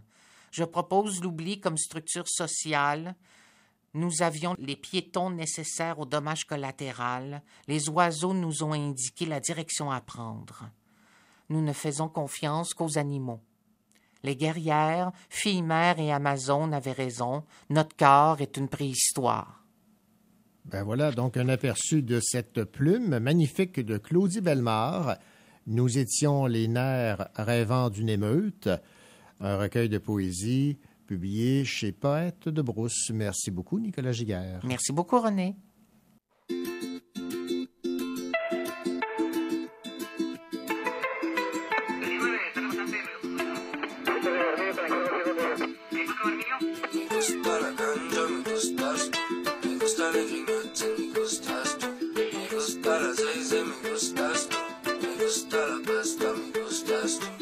La denim ringen seulement les miettes. Maintenant je tourne à travers le Québec. Pour foutre le feu, j'ai pas besoin d'allumettes, non. Je peux viser dans le mille à l'aveuglette. Tu peux pas me serrer avec la troupe. Pour être j'en ai mangé les croûtes, yeah, yeah. J'suis choté à crier pour qu'on m'écoute. Maintenant le silence, je sais combien ça coûte. mhm. Non, faut pas l'idiot, c'est pour ça que je ta TV, yo. Sur ton illico, illico. Vêtu couleur Pikachu, ma voix un précieux bijou. Watch out quand le beat il joue, et je détruis au nunchaku. Oh non, j'ai pas le temps pour perdre du temps, oh non. Ça sert à rien d'être pas content, oh non. C'est pas tout le monde qui me comprend, oh non. Chaque journée compte, so vas-y donc, donc. J'suis dans ma zone. Y'a pas de bouton reculant, good time c'est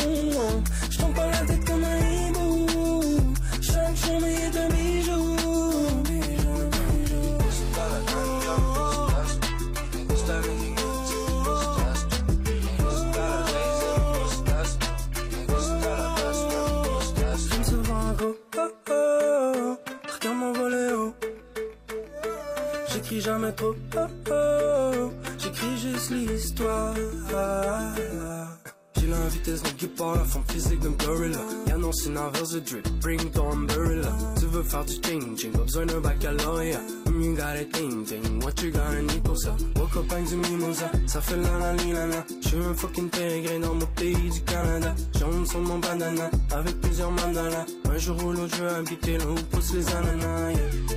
Ton nom, j'ai pas le temps de me prendre la tête, passe et je trop fast, ton nom. Ton show somme des produits néfastes, ton nom.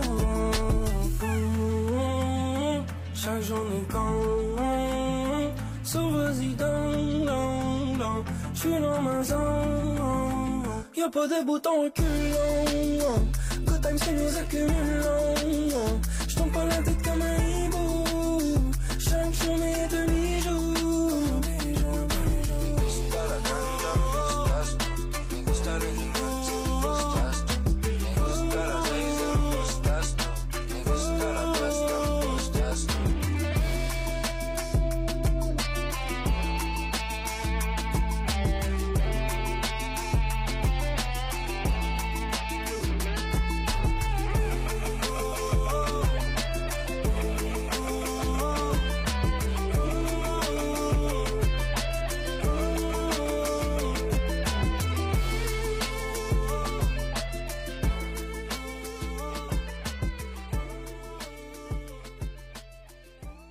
Nous vous avons présenté le Cochocho. Ici René Cochot. Je vous remercie de faire de cette émission consacrée à la littérature un rendez-vous hebdomadaire.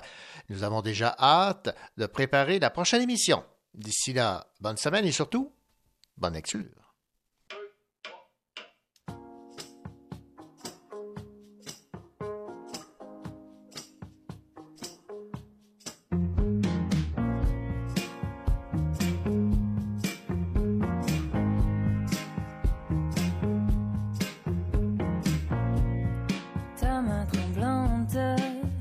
Labyrinthe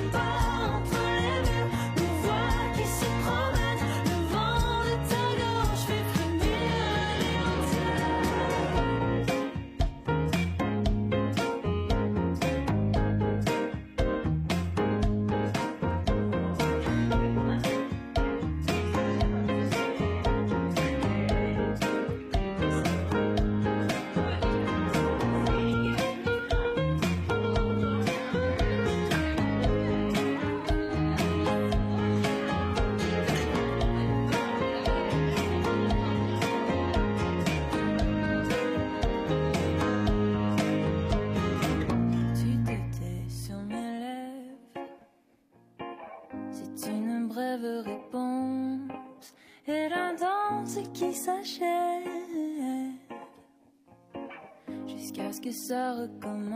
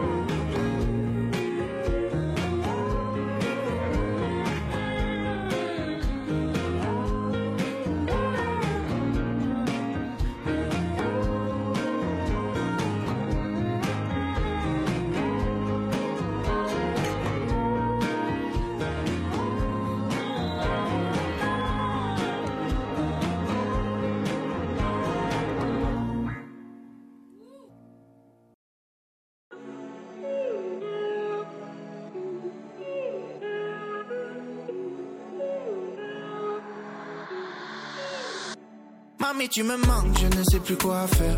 Pourquoi tu me demandes de mettre genoux à terre? Tu sais d'où je viens, moi je suis bien trop fier. J'entends que t'es bien, que tu fais tes affaires. Oh mamie, tu me manques. Ah, J'ai retenu ma langue, je peux plus faire semblant. Oh mamie, tu me mens. Ah, J'ai retenu ma langue, je peux plus faire semblant. La vie me coûte cher, j'ai pas tant à donner. Jette la première pierre, mon cœur est déjà rocher. Un lion solitaire, difficile d'approcher. Je resterai fier quand les cloches vont sonner. Plongé dans tes yeux, mais dans le fond j'ai pas pied. J'ai nagé dans le grand bleu contre vents et marées. Terre est là devant, mais je peux pas accoster. Loin des continents, je reste un naufragé.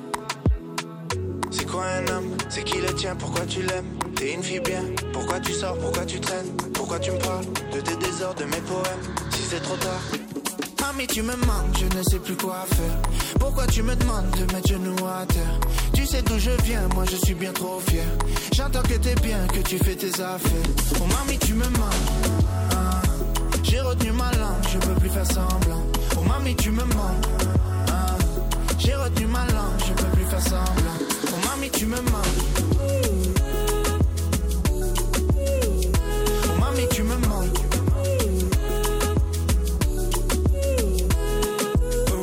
Tu me manques et je peux pas m'en cacher du tout. Je t'invite pour une date moitié ou bien un rendez-vous. Je connais mes défauts mais je connais surtout mes atouts.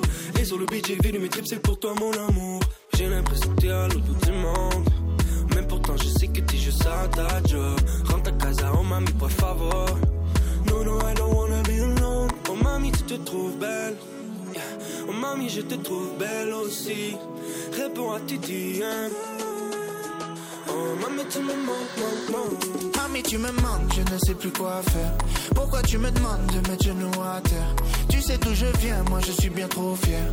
J'entends que t'es bien, que tu fais tes affaires. Oh mamie tu me manques Ah, J'ai retenu ma langue, je peux plus faire semblant Oh mamie tu me manques Ah, J'ai retenu ma langue, je peux plus faire semblant Plongé dans tes yeux, mais dans le fond j'ai pas pied. J'ai nagé dans le grand bleu contre vents et marées. Terre est là devant, mais je peux pas accoster.